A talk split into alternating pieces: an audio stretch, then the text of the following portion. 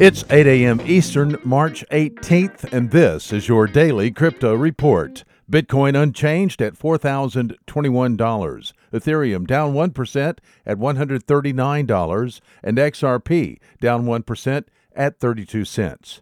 These are your leaders by market cap. Top gainers in the last 24 hours Enjin Coin up 27%, Substratum up 17%, Kyber Network up 9%. Today's news Citibank scraps its plans for a bank backed cryptocurrency. Citibank's current innovation lab chief was interviewed by Coindesk.com, and she revealed that Citibank would not be doing a cryptocurrency. Citibank has been quietly testing a token based on blockchain technology since 2015. Finally, it's no go. The Securities and Exchange Commission is hosting a FinTech conference May 31st in Washington, D.C. to discuss digital assets, distributed ledger technology, and the implications for investors and the market.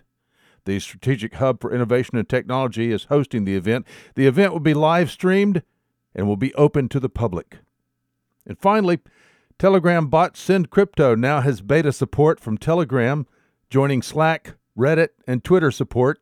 Invite user Send Crypto to your group and use the triggered commands to compute and confirm crypto transactions. Warning as a new launch, the program has yet to be thoroughly debugged.